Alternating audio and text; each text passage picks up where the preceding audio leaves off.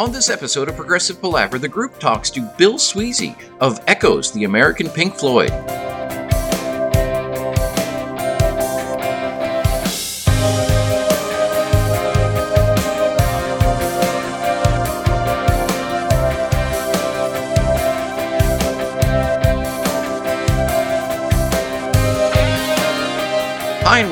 Progressive Palaver, a group of lifelong friends and appreciators of music discussing the greatest progressive rock bands album by album.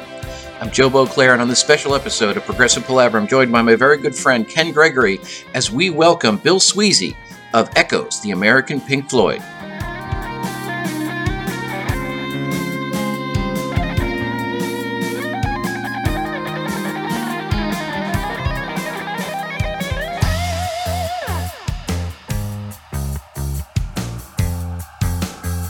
Guys. Bill, thank you so much for uh, for joining us tonight. So, you know, just to you know, just to give you a bit of an introduction here, you uh, you are currently uh, a member of, as we mentioned, Echoes, the American Pink Floyd. You, as I paraphrased it, play the part of David Gilmour, for lack of a better phrase. You have quite uh, quite a, an extensive uh, resume going for you, um, including running a, a commercial recording studio, having played in many theater companies. Uh, sticking out at me from your resume are Joseph and the Technicolor Dreamcoat and Jesus Christ Superstar, which awesome, absolutely Awesome. phenomenal. I I've loved that musical ever since I understood what it was. And uh, I see here you've also played with, uh, among others, John Kay of Bill Haley and the Comets. So you know that's uh, that's pretty cool, man. And uh, you know, I I haven't had a chance to see you yet, but I have checked out some of the videos on YouTube and uh, very much enjoyed what you did. So thank you so much for joining us here tonight to uh, to talk about you know the music of Pink Floyd and your experience and whatever else we get to. Well, thanks thanks for having me. Looking forward to uh, to chatting with you guys and uh, great uh, great introduction. It, it, it probably sounds a lot more impressive than it than it really is. That's that's 50 years worth condensed down into, you know, two paragraphs. and that's about that's the highlights, you know, you you hit them all, but um Uh. but no, it, it's uh it's it's great to I, I've loved music since, you know, a, a little kid and uh it's great to be able to make you know, reproduce some of my favorite music of all time is Pink Floyd. Um, so um, Hmm. pleased to be able to chat about it with with with some like-minded folks. Well, Bill, that's my segue. I saw one of those reproductions. It was early January of this year, and uh, we were all set to convene. We did convene at a Yes tribute show with our friends Total Mass Retain, and just the night before, I had an open night. And I, I, I needed uh, an awesome show to, to kick off my, my Friday night, and I scored tickets to the Ardmore Music Hall for my first Echoes show. And Did you uh, did you win them? I did not win them. I'm not Okay. a winner. I, I am in fact a loser, but I still went. None, You're, nonetheless. you're a winner in my book, Ken. Okay. Because we usually do a we usually do a ticket con a you know a ticket giveaway. We work with the venue and we give away a pair or, or maybe a couple pairs of tickets, um, just to generate some excitement around around the show and and uh, and hopefully reward some you know some Floyd fans or make some new Floyd fans who maybe wouldn't wouldn't go, but if they win tickets and maybe bring some friends, um, so you know maybe maybe I can see about hooking you up next time. that would be fantastic. And and I do have a rain check for your World Cafe show up and coming. Yeah, and we that that has been um, just within the past couple days postponed again. Again. Date uh, TBD. In fact, it, it, it's funny. Um, that show was scheduled for um, uh, I believe the seventeenth, March seventeenth, uh, or March fourteenth. Maybe it was Pi Day.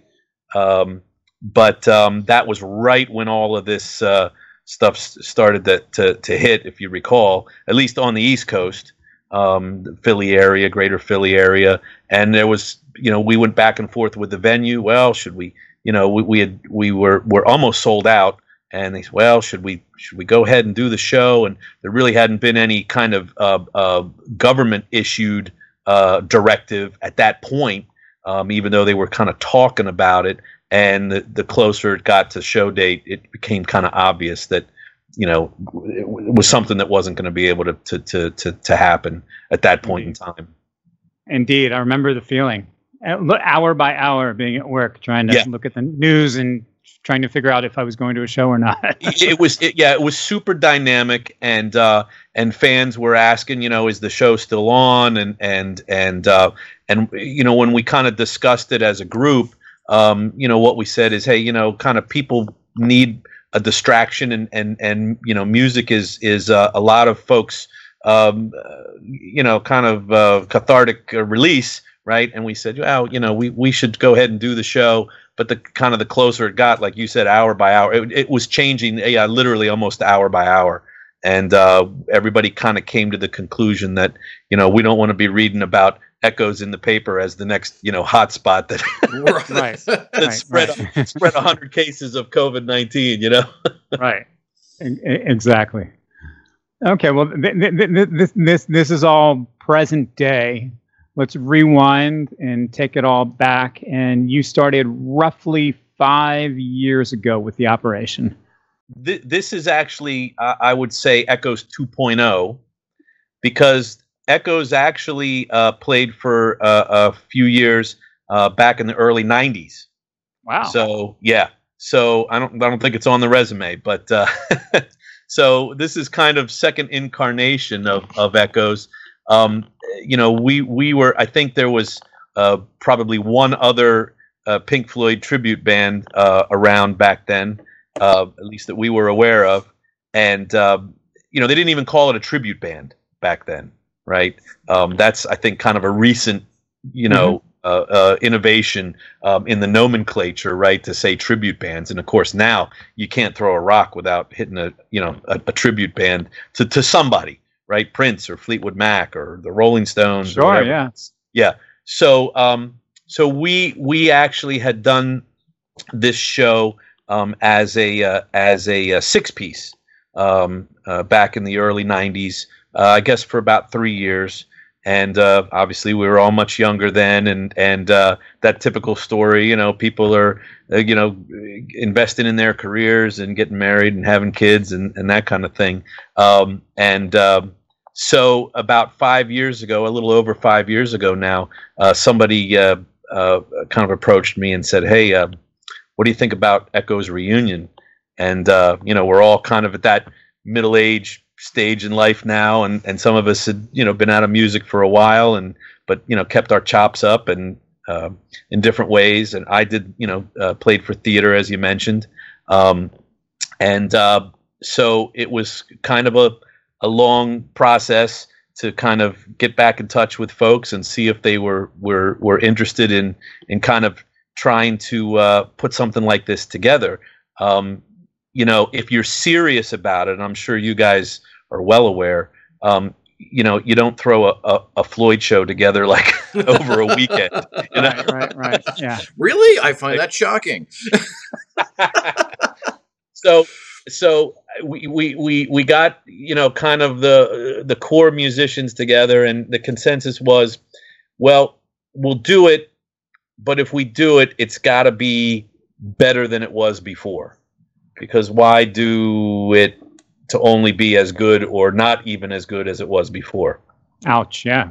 yeah. So, I mean, if you're going to invest this kind of time and effort and money, uh, it, it better be something, you know, pretty spectacular. And and and the the the you know the funny end of the story is that uh, the the the guy who approached me, who was in Echoes 1.0 about it, actually did not end up being involved in the in the in the project in the 2.0 project.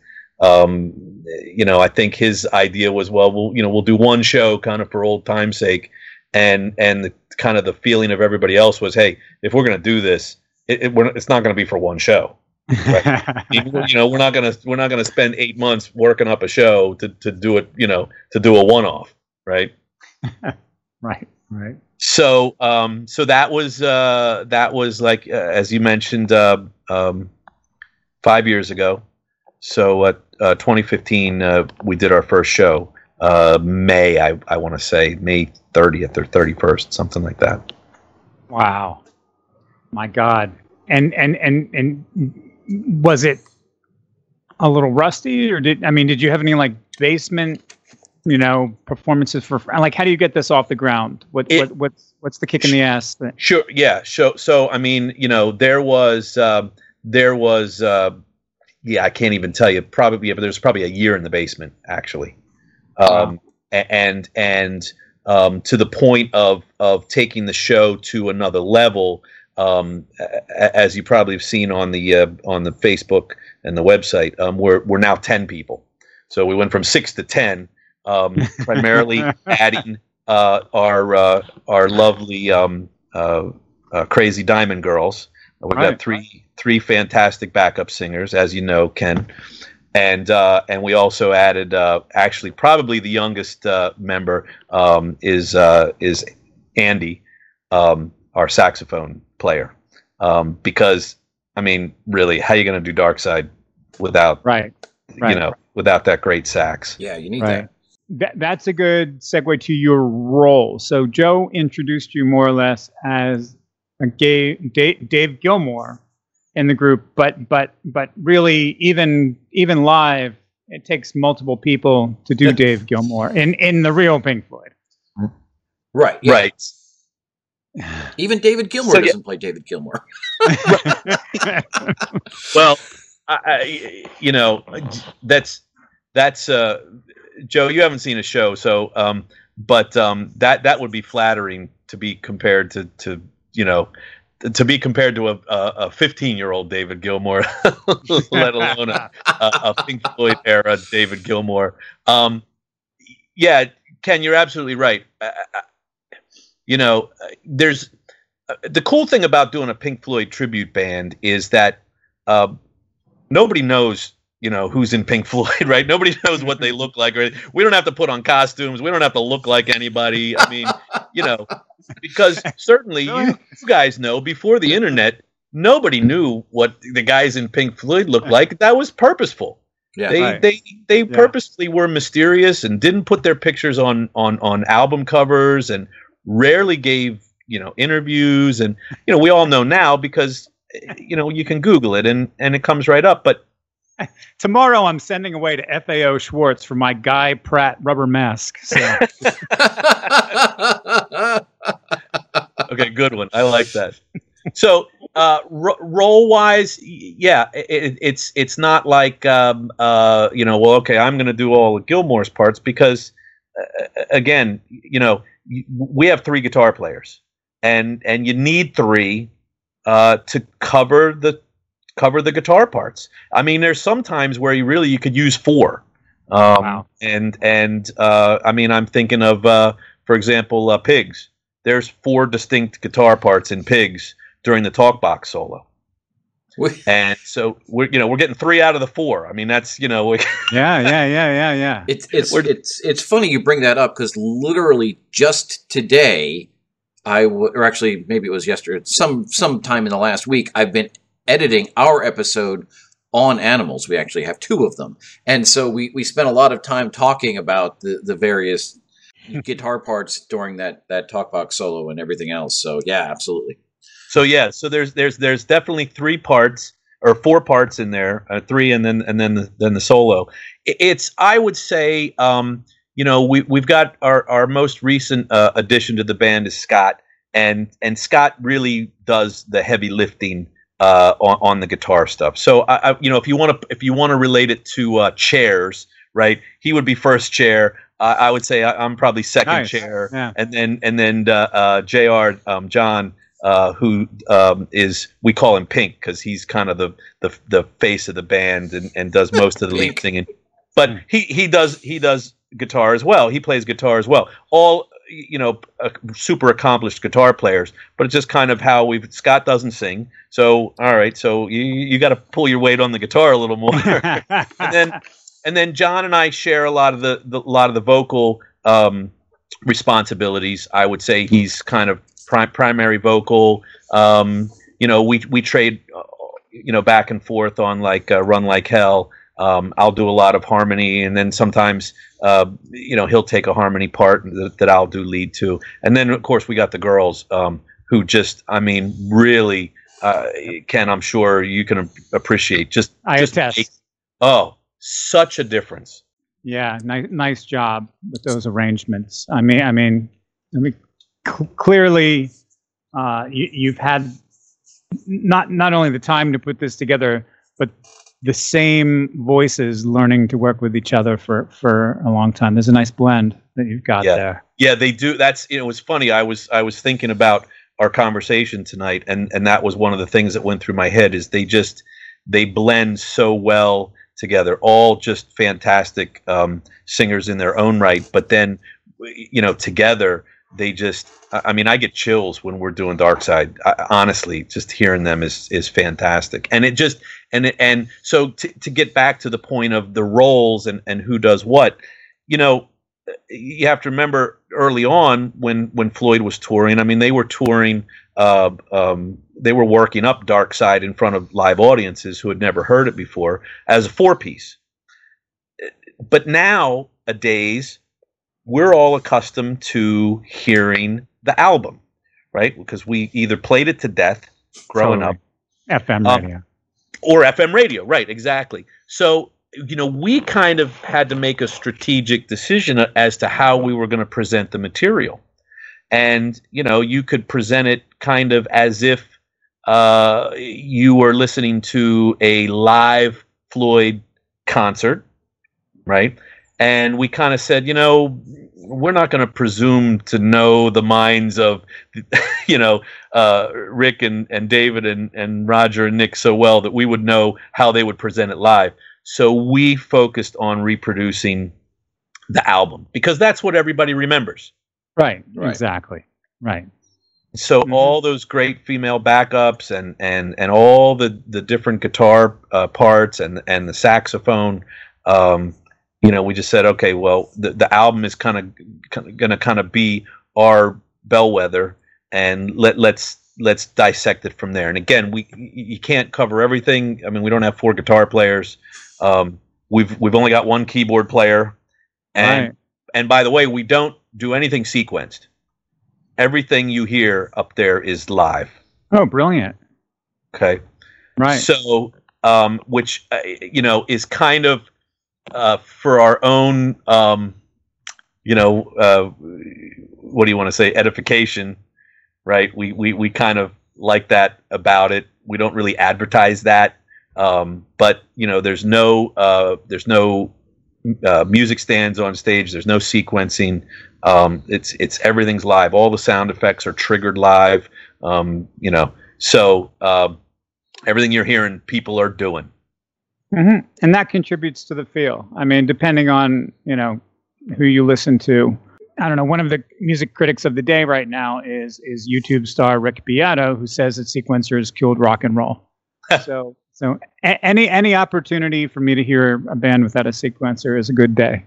again we're, we're trying to be true to the studio recordings but there's a certain um, uh, you know dynamic that comes from playing live that if you're locked into a sequencer you really don't have the the freedom to i mean uh, there are some songs and we've checked it very carefully where even in the studio the tempo changes hmm and Nice. so if, if if if you want to try to recreate that, well, you can try to program your your sequence to do that. but it's you know it's that gets very rote, and um, so we're tr- we're trying to be true to the to the studio recordings, but yet still let it be let it ebb and flow and breathe and have some dynamic to it. nice. Well, I mean, isn't that always part of, you know, the the the difference between recorded rock music and live rock music? I mean, they it, it's very rare that they line up exactly because you can do things in the studio that either aren't possible or you don't necessarily need to, or someone has a different idea. So I, I think that's definitely part of it. it. It's funny you mentioned about the the timing thing one of the bits of lore that came out as we were doing our, our Pink Floyd segment, obviously, was around the process by which Atom Heart Mother was was was recorded in the studio, and it, it had these these tempo sort of anomalies. And one of the very first videos of your guys I watched was Atom Heart Mother. I'm like, I got to see how they did this. so, so I'm assuming at that point, you know, that's not one of the things that you paid p- specific attention to as you were working putting that together. I'm I'm guessing. Right, right. well, you know, again, so as we were getting ready to to to kind of bring this product to market, um, I in particular, but a, a, couple of the other guys also, uh, we went and we, you know, did what what any good marketer would do or advertiser. We checked out our competition, right? and I was gonna, I was going to ask you about that because there, my understanding is there there are three major Floyd tributes. There's you guys, there's the Australian Pink Floyd, and there's Brit Floyd. So were, was it those two that you were checking out, or? Uh, we went to see Brit Floyd. Um, have not seen Australian Pink Floyd yet. Okay. Uh, and then there are some regional uh, acts as okay. well uh, that come, you know, through the kind of you know northeast uh, corridor here. And, and again, you know, look, this is a specialty act, right? I mean, you can't you can't play. You know, we're not a, a uh, you know, we're not a dance band or something. You know, we can't play the same room right week after week after week. People go, well, all right. Yeah. I mean, honestly, it's a little bit of overload. I mean, it's it's a pretty intense show. I think I think people are pretty well. You know, after two and a half or three hours of Floyd and you know with ten people and lasers and and video, they're they're they're pretty saturated for a little while. You know, so so you have to have rooms to play, right? If you want to play with any regularity, unless you're gonna we're weekend warriors. We're not we're not you know touring all over the country. Um, you have to have rooms um, that you can rotate to, and uh, and there were some bands that come through some of these same rooms that we were targeting, and so we said, well, we're we're gonna we're, you know again you, you can't have a Floyd show every other month, right? Uh, because people just there's not that much demand for it. So we went and checked some of the local folks, and um, and what I took away from a lot of them is back to this point about um, how are we going to present the material? And there are certain things that you, as a listener, whether you even are conscious of it or not, listen for little cues on yeah. the albums, little you know sound effects and and and and certain timing things and etc. Um, you know the guitar solos, etc.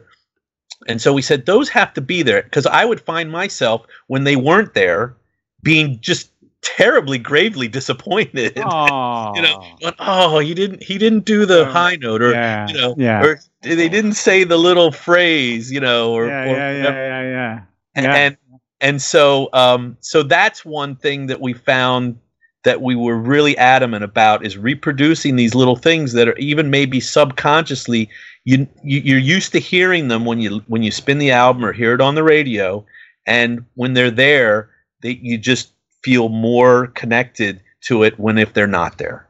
There's a, a, a story that Ken and I were, were talking about the Yes Royal Affair tour that occurred last year. Oh gosh, it was Gates of Delirium. There is there's one specific line, and I was telling Ken as as we were coming up to that line, and, and, I'm like, Jeff, I just need you to to land this this one phrase, and if you don't, I'm going to cry. And he nailed right. it. So I understand exactly what right. you're going to ruin about. 12 minutes worth of music. Yeah, yeah, yeah. yeah on one line. Yeah, it, it, it's. I mean, it's really. I you know, look again. We're everybody in the band is is around the same age. Um, you know, I joke that I'm the youngest. That's why I got the, the, Facebook, but I'm not actually technically the youngest but we're all kind of similarly aged, and um, and again, we're we're kind of you know weekend warriors. Um, we're not infallible, um, but man, if we get something wrong, whew, I, we hear about it. I mean, poor, poor, poor, Jr. Uh, uh, Pink. Um, man, he messed up. Uh, he messed up one lyric. Uh, we were in. Uh, trying to remember w- where the venue was, uh, Harrisburg maybe, and uh, and and and uh, and I, I, I forget the song. It was maybe Dogs of War, and uh, and somebody left. Oh no! So, so I mean, you know, one line. somebody left. They said, "I forget it." You know, but I, we get it. Like we, uh, you know, especially prog rock fans, they're, you know, mm-hmm. they're very particular and they want it correct. Uh, we get that. You know, but geez, like this is like, you know, this is kind of a weekend big gig for us. Like, so uh, yeah, jo- well, John Ratcliffe is great. Jr. I would grant him a few lines here and there, but but um, I, obviously, yeah, you're striving towards perfection. Uh, what while you're talking about individual members, um, you've mentioned Scott, uh, and and you mentioned that everyone's a weekend warrior. But let's highlight uh, Scott's enterprise. He makes guitar pickups. Right. Yeah. So um, S- Scott's um, Scott Loyne, uh, fantastic guitar player. He does all the uh, all the pedal steel uh, work also. Uh, that's uh, that's throughout uh, Dark Side and Wish You Were Here. Beautiful. Beautiful. And um, but yeah, he's he's a little bit of a mad scientist, and he actually makes his own guitar pickups. He's got a company called Zex Coil. You know, he doesn't know this, but I've been thinking that I, I probably should get him to throw a set in my in my Strat what during the downtime here that we have with the with the pandemic. Um, mm-hmm. But um, mm-hmm. he's he's come up with uh, kind of his own uh, materials. It's all very proprietary and his own windings. He makes uh, basically uh, noiseless uh, single coil pickups and can basically tune them uh, kind of any way you want um, with his little proprietary. he'd probably balk at me calling it little. I don't know how how intensely complicated it is, but um, but uh, he a lot of his tone is is uh, uh, by virtue of of his custom uh, Zex coil uh, pickups that he's got in in his various guitars. Because I, I, think we I think we tour. I say tour when we play out.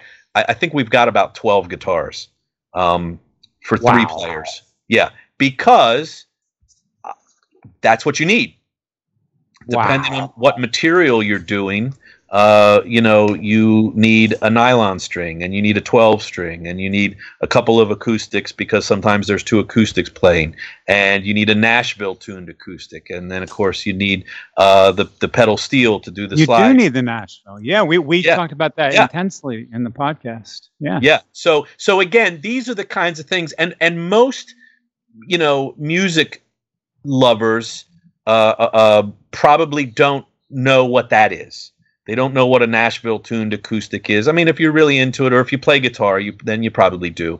But somebody who just says, "Well, I love Floyd. I have all their albums," they they probably maybe I'm wrong. I don't know, but um, uh, I, I, hate to assume that everybody just knows what that is. But um, it has a certain sound, and you, you, if you don't have it, it doesn't sound right. Right. It might be close, but it's not it just doesn't sound right and i think the reason that our show resonates with so many people who love floyd is because it sounds right. And they don't mm-hmm. even know why it sounds right but it just sounds right. right they're like sounds like the album. Ah it's great. I you know i loved it. But those kinds of things and that's why i said it you know it took a lot of t- you know a lot of time and money to kind of you know get the gear and and learn to use it properly and not learn to use it but you know it's there are some shows where you know every other song we're picking up a different guitar and you know, we don't have guitar techs bringing them out to us like David does, right? So right, you know, right, right. We've got guitar trees on stage and we're picking one up and putting one down, and then sometimes we're trading them between each other because the next song we just have a swap, and it's uh so it's and you have to practice that. You you can't you can't you can't do. I mean, uh, uh, like the last show. um that that we were touring was we called Five Sides Live, and it was five complete awesome. album sides all yep. the way through. And you have to practice them that way because you have to. You can't just practice the songs because you have to practice the the sound effect fade ins and outs. You have to practice the swapping of the instruments and the changing of the patches and the loading of the different samples uh, uh, for the sound effects that are all triggered, you know, by hand. So you you you have to practice it as you're going to play it because if the if you're doing it you know if you're doing the set the first time live it's not going to go well.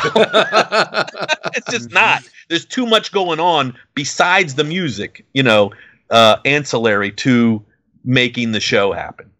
So so ken had mentioned the the album sides um, idea earlier, and and as he described it, it was it was sort of this you know exciting moment because I guess Ken, you didn't know which album sides were going to be played, but as soon as you you know figured out which yeah, which album side you were yeah. on, you could sort of mentally take inventory and say, "Oh, I've got this to look forward to, and that, and this is going to be right. awesome." oh yeah, the, the, Matrix in my head, and the first ten seconds, everyone in the audience is like breathless. It's great. it's really great. Well, it, it's you know people asked and asked, and we're like, you just got to come to a show. We're not going to tell mm-hmm. you. You know, you got to build some a little bit of mystery, right? Absolutely. Right, that's, right. That's right. just marketing 101. It's brilliant. Yeah. I mean, us Gen X, we experienced that every time we went to a show because you didn't go on the web to see what they played in Cleveland the night before. Right. Well, and I, I go out of my way. It, it, it, it drives Ken crazy when we saw I think it was the Royal Affair last year, Ken. I, I specifically tried to tried to unspoiler myself. So I I didn't look at anything. I didn't know what the set list was. Ken knew, and he couldn't talk to me about it. I'm like, just shut up. shut up. Meanwhile, meanwhile, I've totally recreated the set list on a Spotify little thingy for the car. He's listening to the, sh- to the night before show on the way down. like, so, but you're I right though. It's information now. It, it's like we said at the at the top of the show. It's it's so easy. Access is so easy. But you know, so that's that cuts both ways, right? I mean, it's good and it's bad. Either there, yeah, there was a certain anticipation of you know what what are they gonna what are they gonna play next. Mm-hmm. So so Bill, as you were talking about, you know, all that goes into performing this music.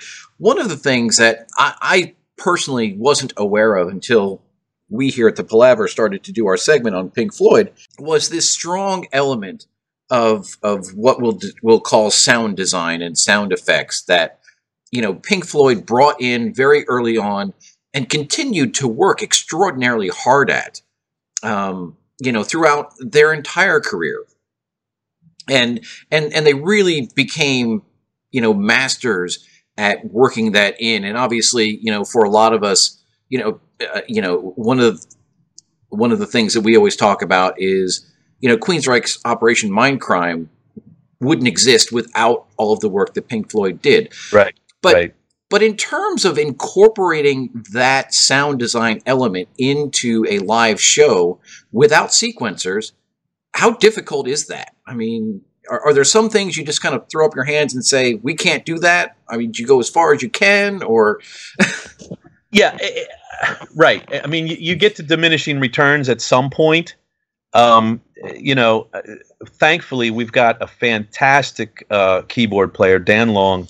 Um, he, he's so meticulous about recreating the sounds um, and, uh, you know, all, all of Rick's uh, different uh, keyboard, you know, synthesizer sounds. Um, he's he's continually um, kind of investing in the latest uh, technology um, to be able to, you know, have a reliable rig and streamline his rig um, and uh, and and recreate those kinds of sounds. And then he's also responsible for all of the sound effects. Um, so you know they're loaded uh, as as samples um, in a patch for that song or or that album side or or that album. Sometimes we do complete albums right all the way through, um, and and he's responsible for triggering them where you know at the right time so that they fall in the right spot. And that's something that that he practices himself along with the record. And then that's something we we practice at rehearsal when when we all get together. But it's all it is all triggered live. There, there's some that um, you know, uh, I mean, I, I'm probably the worst about it because I want every single thing that I was used to hearing when I was 14 years old, laying on my bedroom floor with big Sansui headphones on, right, listening to you know the vinyl uh, of of uh, Dark Side and the Wall. I, I want to hear it at all. I mean, I reproduced the the secret message uh, off of the wall. Um, so if you know if you know what that is, good. If you don't, okay, well, folks, hit Google and and look it up. But um, you know, I isolated it and uh, and figured out to flip it backwards to see what it said. You can't lift it right from the from the album, of course, because uh, there's music underneath of it that we're playing live, so that wouldn't work. So you have to recreate it, right? Yeah. So you need to kind of at least isolate it enough so that you know what it is, right? And then you can go about recreating it, right? And then making it, turning it into a sample that then Dan can load and and and manage to trigger at the right time. So yeah, it's it, it's very you know it, it- this is not like a Grateful Dead jam band. Uh, this is like you know everybody is really concentrating up there because they're responsible for so much stuff, um, and and Dan as, as much or more than anybody because all the keyboard sounds and all the sound effects um, he's responsible for. So, and and by the way, he does uh, he does on the run uh, live. Oh, So- which Floyd didn't even do. Yeah. so Yeah, Ken, so yeah. you you so you you heard that um, at Ardmore because we did uh, we did uh, Dark Side, um, and uh, and we you know we we were actually using one of the screen reels uh, from Floyd's uh, tour of, of Dark Side uh, during that. Um, the the the fellow uh, you know taking off in the, in the hospital bed. Um, so you know some folks might know what that's a reference to, but if you come to a show, you'll see it. So that's an actual Floyd screen reel. That's one of the, the most bizarre things on YouTube. I mean, that, that, that- yeah, that, that, because wasn't that video made significantly after the fact? Like, like it's not of the Dark Side era. They they made that video somehow later on. Yeah, yeah, I think you're right, Ken. I don't know the actual uh, uh, you know history of it, but I do know that they did you know tour with that and use it at Yeah. some point Yeah. uh, when they were doing when they were doing Dark Side. Um, and so, but yeah, but Dan plays that. Um, so that's uh, everything you're hearing there is is uh, is is live. Um, so we kind of darken the stage. We've got the sc- we got the vi- screen video going, and then we just kind of light up Dan, and everybody else, you know, uh, Chills uh, out. tu- tunes their instruments or has a sip of water or something. Yeah, for three So, and a half. the- well, there is a segue. No kidding, you right? Ever, do you, do you, no, do you ever run into any uh, um, copyright, trademark? What kind of issues does a tribute band need to be aware of in this day and age? Well, I you know Merch. we've yeah we've talked about that. Um, we feel like uh, the publicity of getting sued by Pink Floyd probably would be worth it. Uh, there's there's there's really not much that they could take. Um, you know, um, we're certainly again we're we're producing we're reproducing all the music ourselves. We've really recreated almost all of the sound effects um, ourselves. Um, a- again, we've we we are using some of the Floyd uh, screen reels. Um, I you know I I don't know exactly what the legality is of that because certainly they're they're available. Um, you Totally know, available. yeah. yeah, so, yeah, yeah. I mean, if you you know anybody in ten minutes can can can uh, pull that up. Now we're using a lot of screen material that's um, open source, if you will, uh, in the public domain, animations and and, and things like that. Um, but we wanted to lend some authenticity to uh, to some of the stuff, um, and seeing that those were available. Uh, you know, if, if we get a uh, if we get a uh, cease and desist letter, well, I guess we would cease and desist, wouldn't we? Um, This, but you this know, is why I need to see you guys again because I I I I, I, I um I, I was with a a, friend uh, Robert from the the Yes crowd had him come out and we scored one of these tables on the other side of the bar where we could see all Oh. the musicians but couldn't see your circular screen. So Okay. Okay. To- yeah, I- yeah. You have to you have to come again and and and see it. You know, kind of tr- try to get a, a front on kind of view. I know where you were.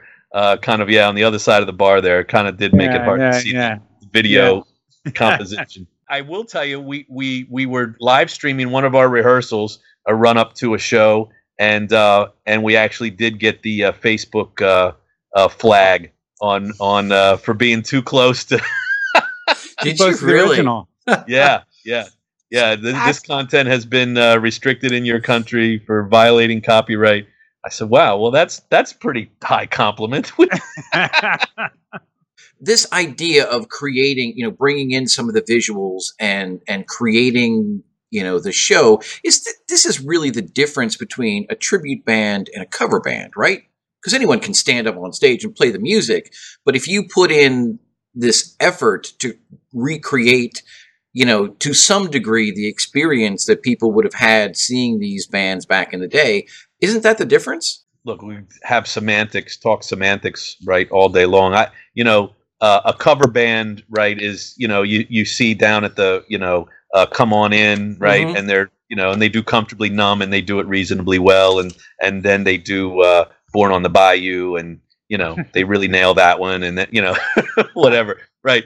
Um, yeah, I think the the yeah the tribute band that's probably a great um, definition, Joe. Um, a tribute band is a, a, level above, right? So yeah, I think and and that's what we've set out to do is kind of recreate as as best we can with uh, you know a limited budget um, what it was like to go to uh, a, a Floyd show. You know, probably let's say uh, late 70s through early 80s, right? Kind of era. I mean, obviously, nowhere near the budget uh, that, that, that, they had. Uh, and really, honestly, nor that um, that uh, uh, Brit Floyd or, or Australian Pink Floyd have. But I think for the kind, the size venues that that we're targeting right now, I mean, Ken, you you can certainly you know chime in with your opinion. I, I think we do a pretty good pretty good job of it. Uh, you we we we talked. Uh, you know, one of the comments I was going to say about uh, Brit Floyd, fantastic light show. I mean, amazing. Um, but I I left that show not not really feeling satisfied because I, I, didn't like the way they presented the material. And not this is not a knock on them as as musicians. Uh, but as a real Floyd fan, um, I, you know, the guitar player is fantastic. But I mean, there were some solos where he just, you know, he sounded like he was doing his best Yngwie imitation. I mean, he was just shredding, and and I'm like, that's that's not that's, David. Yeah, that's know? not what he does. Absolutely, that's not what he does. And and some of the other stuff was fine, but I I left just kind of feeling like, eh, okay, it was a good show. The light show, fantastic. Music was well done and presented, but I, I didn't, as a Floyd fan, feel like I had been at a Floyd show, which is what I wanted. Interesting. My metaphor in the progressive palaver early on was that a live Floyd show, especially in an outdoor arena, is kind of like a very slow moving Godzilla walking through mud. Like like you don't want any shredding. Like, right. like you're you you want to feel like you're in this kind of slow motion, amazing point of I don't know mysticism or yeah, shamanism yeah, yeah. or something. Well, I was I was very lucky to see Floyd uh, several times, and uh, and and one of the most memorable experiences was uh, they they played at JFK Stadium uh, in Philadelphia, and uh, yeah, yeah, okay. Yeah, yeah, so, yeah. So, and I don't remember, to be honest, which night of of of the series of shows that it was. I'm sure I could Google it and and and find it. But the encore was uh, uh, "Shine On You Crazy Diamond," and in between the last song, which I don't remember what was, and the encore when they started, it started raining. Yes, just a light rain, and they turned on green lasers, and every place where a laser oh. hit a raindrop, it just sparkled, and the whole stadium was filled with these sparkles. And I was like, and they, they were playing "Shine On You, Crazy Diamond," and I was like, I thought, I'm gonna, I could die now. uh, I what? It was amazing. It was just, I, I was transfixed. Oh, brilliant! That is yep. absolutely spectacular. Oh my goodness, I love it. and, and it's it's funny because I was sitting here as, as you guys were talking about that. I was I was thinking. Most recently, I spent some time um, watching David Gilmour's live in Gdansk video, and and one of the things at one point they end up playing Astronomy Domine, which obviously is is a Syd song, and it and it does have a more frantic energy about it, which it seems kind of jarring as I'm sitting here thinking about it. It, it sets itself apart from the rest of that of that set, but it, it's still spectacular. Don't get me wrong. Yeah. And and Ken, I've discharged my duty by mentioning Syd Barrett.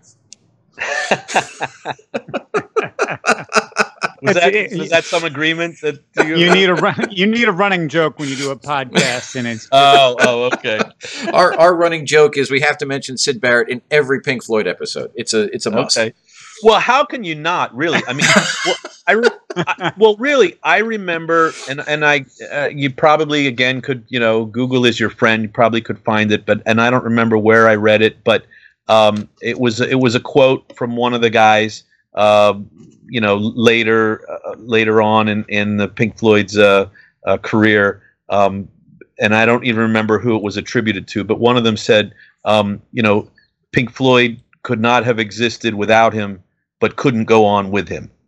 Mm-hmm. Yeah, and uh, and I thought, wow, that's uh, sad and probably accurate. You know, because everybody, any Floyd fan is familiar with Syd's antics, kind of at the end of his his time. And um, so, what's I, the old, what's the oldest track that you've been able to recreate? Well, we've only gone back um, as far as Meddle to do at shows. Mm-hmm. Um, so, you know, and and we've certainly heard the um, the requests for for bringing out you know stuff even older in the catalog. So, um, so I, I think you'll see that. I don't want to give away anything. Ooh, but um, spoilers. Um, okay. Yeah, yeah. So, but yeah, certainly. But uh, you know, we're we're we're obviously heavy on the the I don't know, you know, if you want to call the the kind of golden era. I, I like all of their stuff. I have every one of the albums on vinyl, um, and on CD, of course. Um, but um, uh, we concentrate on kind of Meddle through the wall. But you know we're we're reaching into the newer stuff and we're reaching into the older stuff. Folks have also told us that they want to hear some of the solo uh, stuff. Really. Um, uh, from David and Roger. So um, so we've we've toyed around with with some of that as well. Um, but it's it's it's you know it, before we're gonna bring it out, it's it's got to be kind of up to the up to the Echoes standard. You know. Did you ever hit any Division Bell stuff? Yes. Yep. Really? Yeah. Yep. Which one? I'm not going to tell you. you got to come to a show and see. I, you know, we come on. We got to leave a little bit. You know, we got to leave something. See, this this is oh, this is why we need we need some sort of COVID vaccine or something. I miss because um, uh, you know a lot of these things don't come to Texas. you guys don't come to Texas. Yeah, yeah. Um, you know a lot of the not other. That we, not that we wouldn't, but I mean, sure. we're all from the area here. Yeah, it, uh, and so and we know the venues here and and there's plenty of places to play. Like you know we don't have to go to texas to find a place to play. Um, but we, i mean what we'd love to bring the show to more folks I, would really love to simulcast every show. Mm-hmm. um, but it's you know there's just some technical uh, uh, hurdles yeah. with that. I mean we got enough to do without trying to run a, a simulcast. And um, you know but uh, we'd love to bring it to more folks because we're really proud of it um, everybody is is is a Floyd. Everybody in the band is a Floyd fan and super enthusiastic. And uh, look, I, we're certainly not doing it for the money, right? right. So, you know, um, uh, it's a labor of love, and I think that comes through. Uh, and I think that's why the show is so well received. And and you know, the toughest thing is getting people out the first time. I think Ken, you and I were talking about that a little bit. Um, you know, but once we get people out, uh, they're fans. Um, so yeah. Yeah, well, I mean, I mean, that's great. You, have hit Allentown, and uh, clearly, you know, you've got it locked up in in, in your home court of uh, Wilmington area. Wilmington, and, Philly, and Harrisburg, um, Atlantic City. Uh, uh we've gone up to the we've gone up to the shore. Actually, we had a date in uh, New York City that got canceled. So, um, wow. Yeah, so it's it's been a weird year, that's for sure. So, well, once things go back to normal, though, my plan is to resume my habit of flying to Philly and seeing shows like this with uh, with Ken and Paul. That you know, it it it's just you know, it is it maybe the most responsible use of my money. Hmm, maybe not, but you know what? I've had a spectacular time doing it. well, you know, like I said, look, it, it, for some people, music is their hobby. Um, and you know, eh, you spend money on your hobby, right? That's Yeah. it's a hobby. It doesn't make you money. It's you spend money on it, and uh, and and I, I don't I don't see anything wrong with that. To seek out uh, music that you appreciate and find you know well done. Look, you know, we we'd all love to to you know see the remaining members of Floyd play again. I I don't I don't foresee that ever happening. So you know, I, I would. we went to see Roger last time he was through Philly, and the, I mean the show was phenomenal, regardless of what you think of his politics, right? Oh yeah. Um, uh, the show was just amazing, um, as you would expect, and uh, and we we would have gone again. He was scheduled, obviously, to come through the. Um, this is not a drill. I, I've got I've got my tickets for October that I'm not going to be able to use. yeah, right, right, exactly. Yeah, we we were waiting for for him to come to Philly, and we would have gone again. So so we're trying to give folks uh, the kind of you know the next best uh, experience, and you know at a price that uh, you know hopefully a little easier to swallow than than Roger or or you know if if David were to come around, what what his ticket prices would be. Yeah. at the at the end of our Floyd excursion, reviewing every album, we were impressed with Nick Mason. Impressed with just his just composure and his consistency and and and and no longer needing any kind of athleticism or fancy, you know, razzmatazz. Just really honing in on what it is to be the rhythm of Pink Floyd. And uh, I'm, I'm I'm proud to say that uh, Matt Urban did a great job for you guys. So yeah, talk about Matt. he Matt, uh, fantastic um, addition to the group.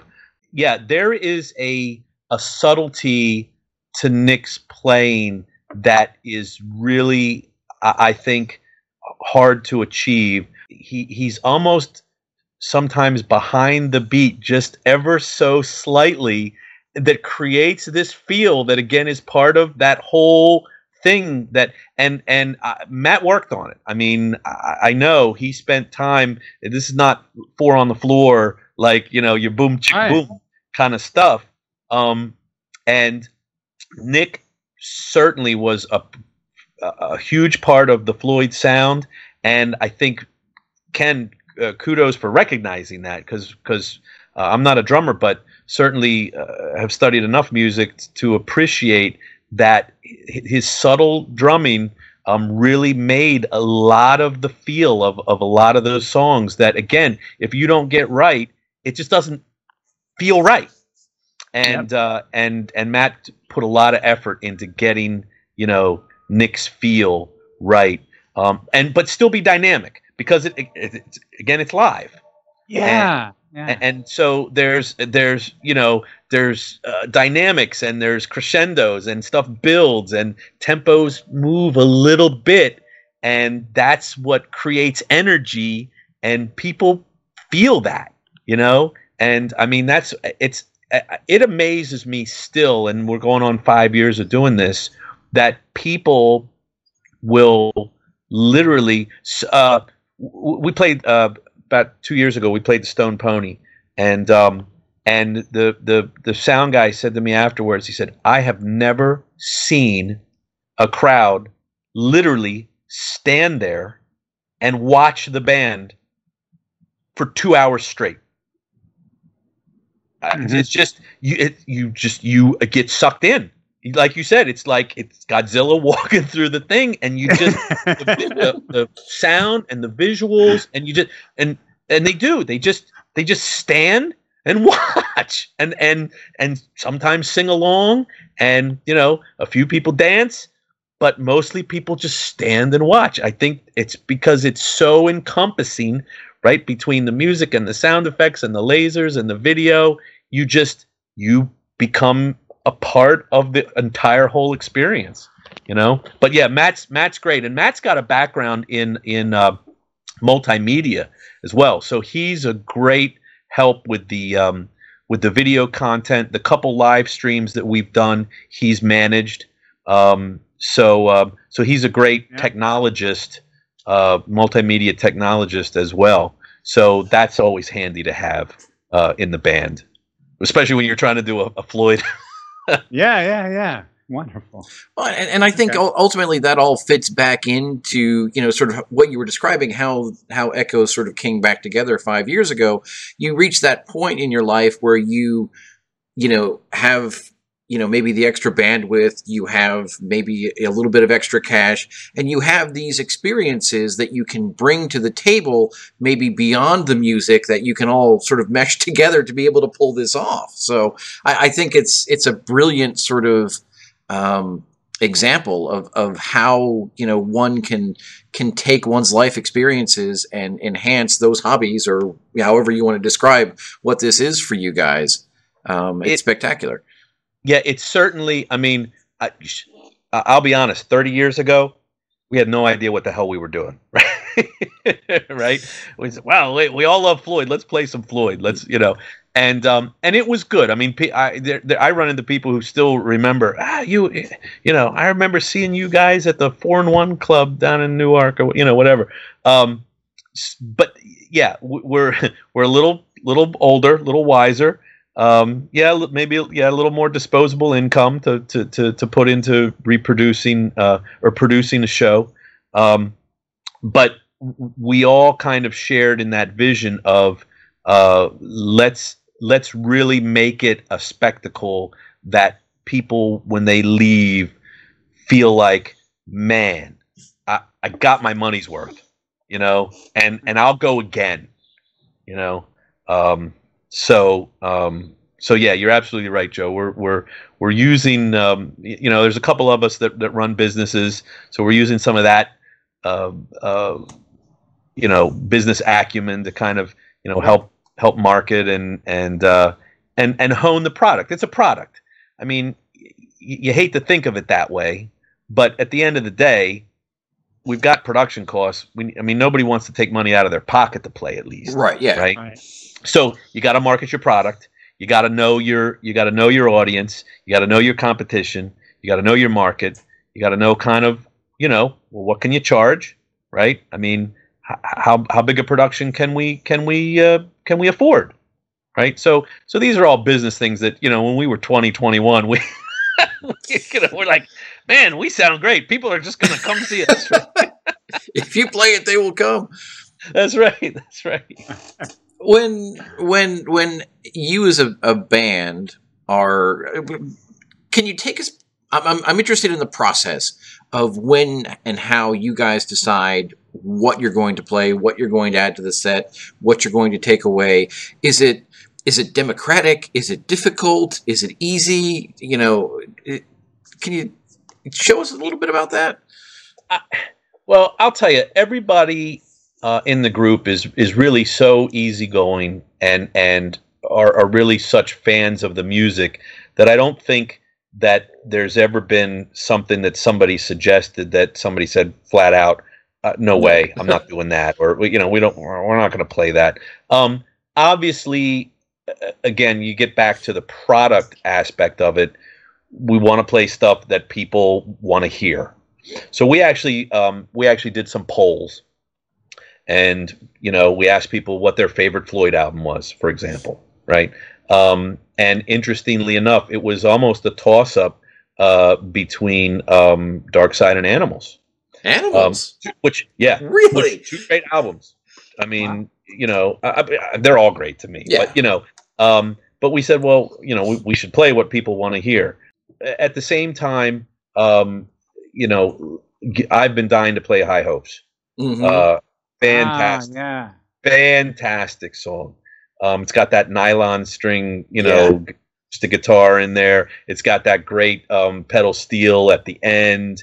It, it's just it, it hits all the the you know ticks all the boxes for like just a, a, song that we really we just haven't gotten to it yet uh, you know the catalog's so big, right? Oh yeah. Um, and, and and again, this is not like uh, you don't whip up a song in a weekend, right? I mean, uh, the three guitar players will get together, and before we we bring a new song, and we'll hash out the guitar parts.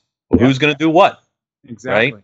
So you, you, there has to be some you know division of of responsibility there uh, before we even try. You know, and then everybody works at home, and then we bring it together. Um, if there's sound effects or samples uh, uh, involved, those have to be created so Dan can load them in as a patch and, and start working with them. So I mean, there's even pre-work that goes into uh, a, a new selection before we ever get together to to try it live. I mean, you know, to try it at rehearsal live. Fascinating. Okay, good. Thank you for that. Like I said, it just it, it always fascinates me.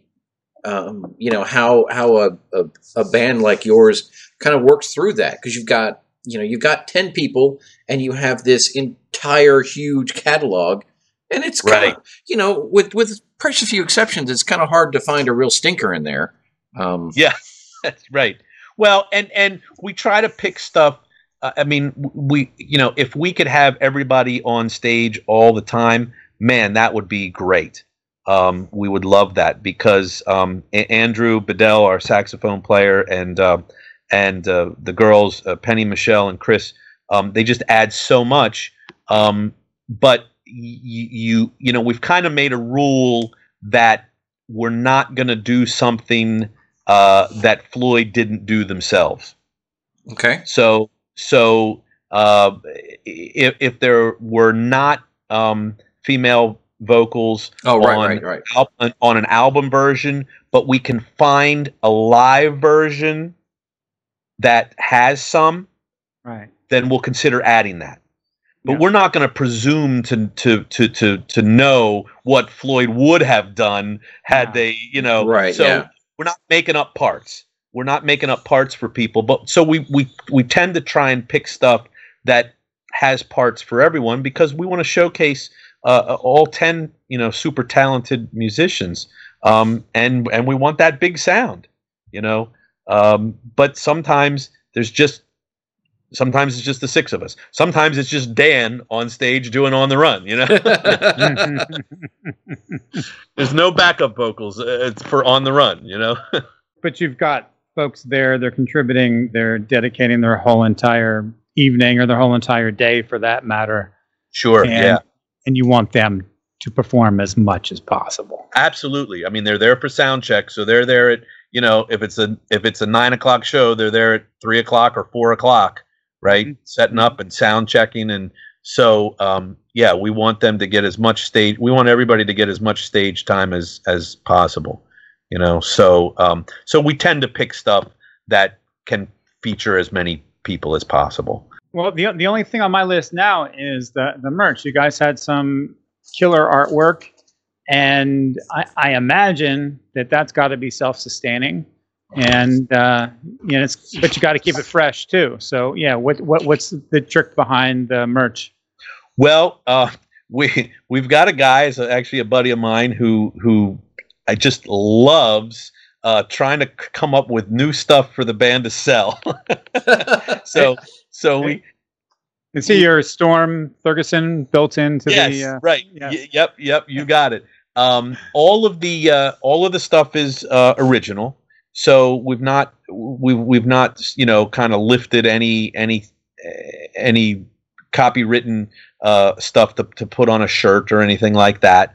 Um, you know that that certainly probably would be crossing the line, and um, and quite frankly, uh, a lot of these uh, manufacturers, the, the the printers and the and the t-shirt folks are are really um, wary of that. Um, you know, they don't want to get involved in any kind of copyright, you know, issue or litigation as well. So, so you you couldn't take, um, you know, the "Wish You Were Here" cover, right, and and put it on a shirt. It, it'd probably be hard to find somebody to do that for you. Um, so all of our designs were were um, were done, you know, in house or or with you know graphic artists um, uh, who who came up with those designs. Um, and um, and we we we actually are just getting ready to uh, to launch our um, our merch uh, store uh, because in in COVID nineteen days uh, you can't have a merch table. That's right. oh, no. and, and and there are folks who uh, who frankly want to support the band and and and wear a, a an Echoes T-shirt or or get some cool uh, Echoes earrings or or whatever it may be or an Echoes bumper sticker. So um, so that's one way we've kind of pivoted uh, to to be able to support that. Obviously, when we get back to li- live shows, uh, we'll we'll have our, our merch there. We, we'd love to do kind of a an on demand uh, uh, kind of thing with somebody with a you know where we didn't have to worry about fulfillment and that kind of thing. But so maybe that's maybe that's down the line, and then then you could have a wider variety of items. But Oh, I forgot to cover your stadium gig. You've already played Oh. a stadium. yeah, right. uh, yeah, Frawley this, this Stadium. is huge. Yeah, this is huge in the day of COVID 19 and social distancing. You found the way to safely book a gig in a very wide space that, that, that basically amounted to a drive in movie theater. Yeah, so so this is a um, this is a concept that I think is is popping up around. I I saw um, actually shortly before uh, our show that uh, S- uh, Southside Johnny uh, had done a, a show up Really? in uh, a, a similar show, a car, you know, a, a attend in your car type show um, up in Asbury Park. Uh, we already had had ours on, on the books, but I think a lot of venues that are that are looking for a way to to again kind of pivot in in these COVID nineteen days have looked and and gotten creative. So this was a this was a, uh concert by car series that was actually put on by the uh, Grand Opera House um, here in Wilmington, and um, uh, we got asked to uh, to do their second show. Um, second was great because uh, the first show was where they kind of worked all the bugs out. and uh, the first show was actually uh, um, some great friends of ours, um, uh, an outfit called TRO, which is the rock orchestra, um, who uh, Matt Urban actually is a, a, a part of the management of um, as well. And they did a Beatles show um, two weeks before our, our Floyd show there. So it was an outdoor stage, mobile stage.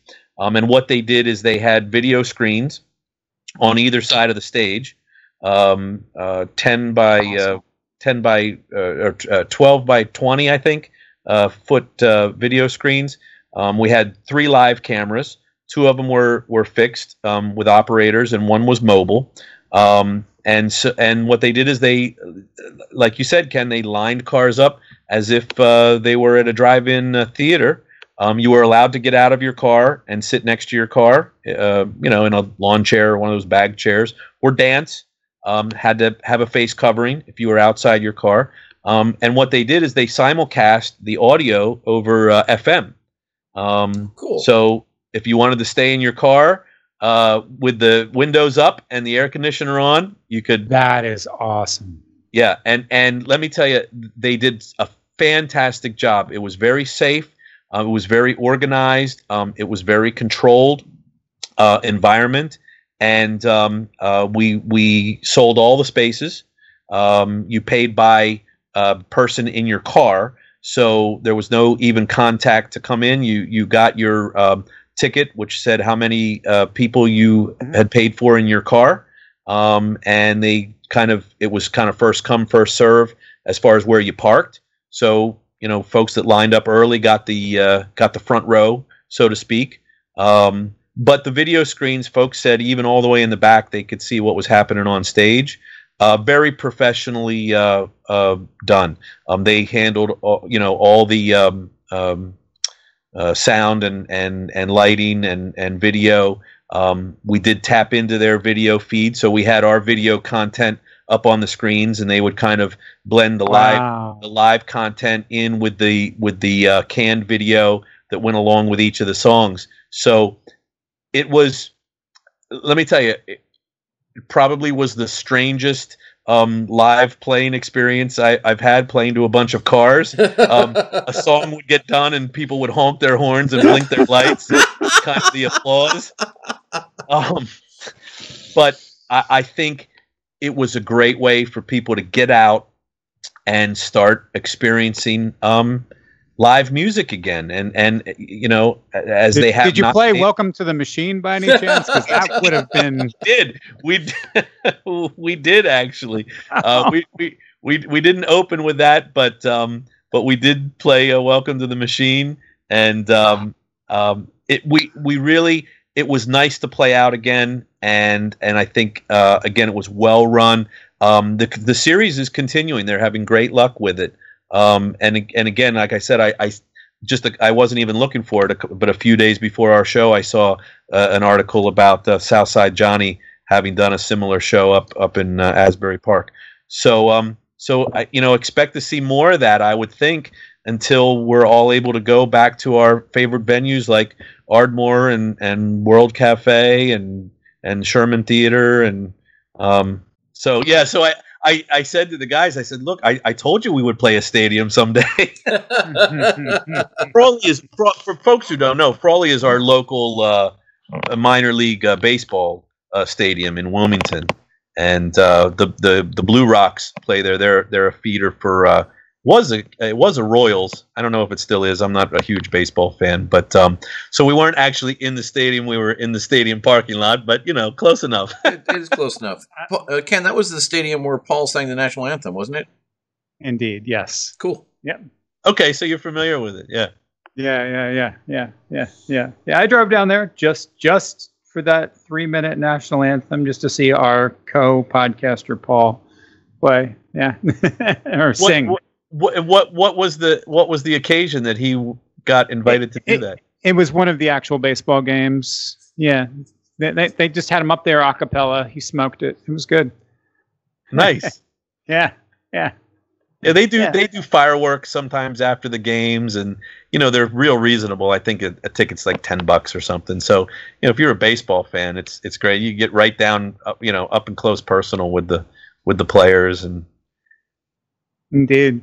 Yeah, yeah, yeah. It's it's it's a good vibe. Yeah, I, I I'm in Philly, and and uh, uh, you know we can we can brag about, of course, the Eagles and the Phillies or whatnot, but um, there is an accessibility and a charm and a an easier way of life. You go a little bit further south to Wilmington. I think we've come to the end for this this segment. Um, Bill, I want to thank you so much for taking time out of your your uh, your schedule to talk to us tonight. This has been really really fun. I've enjoyed it, and hopefully we can have you back in the future to you know talk about more Echoes, more Pink Floyd, or more whatever we want to talk about. I- yeah, no, I, I would love that. It was was great, and and uh, Ken, thanks for uh, your uh, technology, uh, uh, you know, your IT uh, assistance.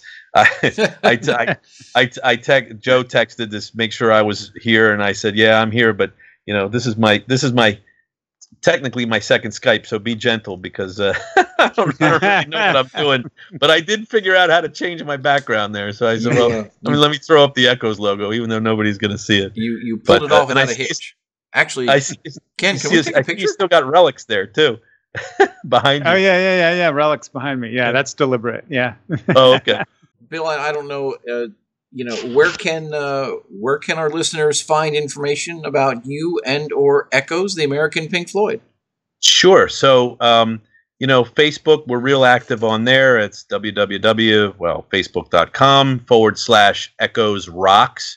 Echoes is E C H O E S, and then the word rocks. Um, and uh, we've got a website as well. It's www.echoesrocks.com. Uh, I think Echoes was taken, um, probably by some kind of sonogram company or something. Who knows? so so uh, but um, and then I, I think if you go to the facebook then i think we you can link into our instagram and, and twitter but uh, facebook's kind of where we run our uh, little ticket giveaways and whatnot so uh, like us on there and uh, and uh, we love uh, when when folks you know post uh, pictures and and uh, videos from shows because you know we're up there we don't we're up on the stage. We don't know what it looks like. We love seeing it from the from the audience perspective. So um, but uh, that's where you know about uh, upcoming shows. We've got all the all the event you know the event page uh, lists lists everywhere we're playing. So hopefully we'll get back up to new york get that date uh, rescheduled and and the the philly and and surrounding area dates. Um, um, everybody it was just so nice to play that that show. It was uh, the the outdoor show on the 17th, July 17th. Um, just great to be out playing again for folks who who appreciate the music or just appreciate live music in general, and and wanted to get out of the uh, their quarantines and and just hear some music and and sit and listen and watch. And so uh, so yeah. Um, and and there's video up on the on the Facebook uh, page that that you can access. Um, so if you want to kind of kind of check us out, but we always ask uh, folks to leave us a review because uh, you know you, are going to trust the, the folks hawking the product, or you're going to trust the folks who have already bought the product. Awesome. And, and, yeah. and can can honestly report on on what they thought of it. And uh, I think we're up to I don't know 130 or 145 star reviews. So um, nothing ever less than a five.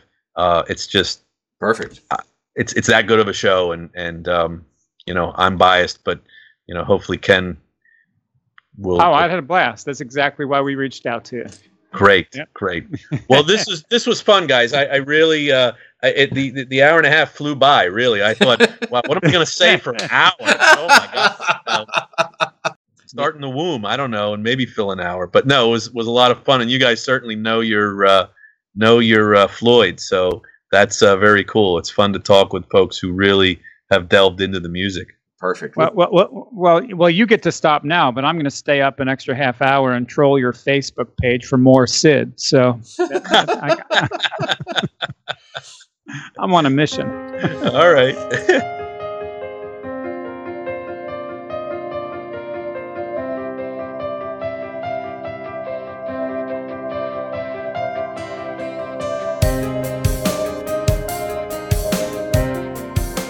so and, and, of course as always we encourage our listeners who um, you know have seen echoes the american pink floyd to you know provide us your thoughts comments feedback or questions. You can reach us as always um, at twitter instagram and facebook. We are at prog pala on all of those. Search for progressive palaver um, you're welcome to email us. Our email address is progpala at gmail.com Progressive Palaver is available for subscription and download on Apple Podcasts, Google Podcasts, Spotify.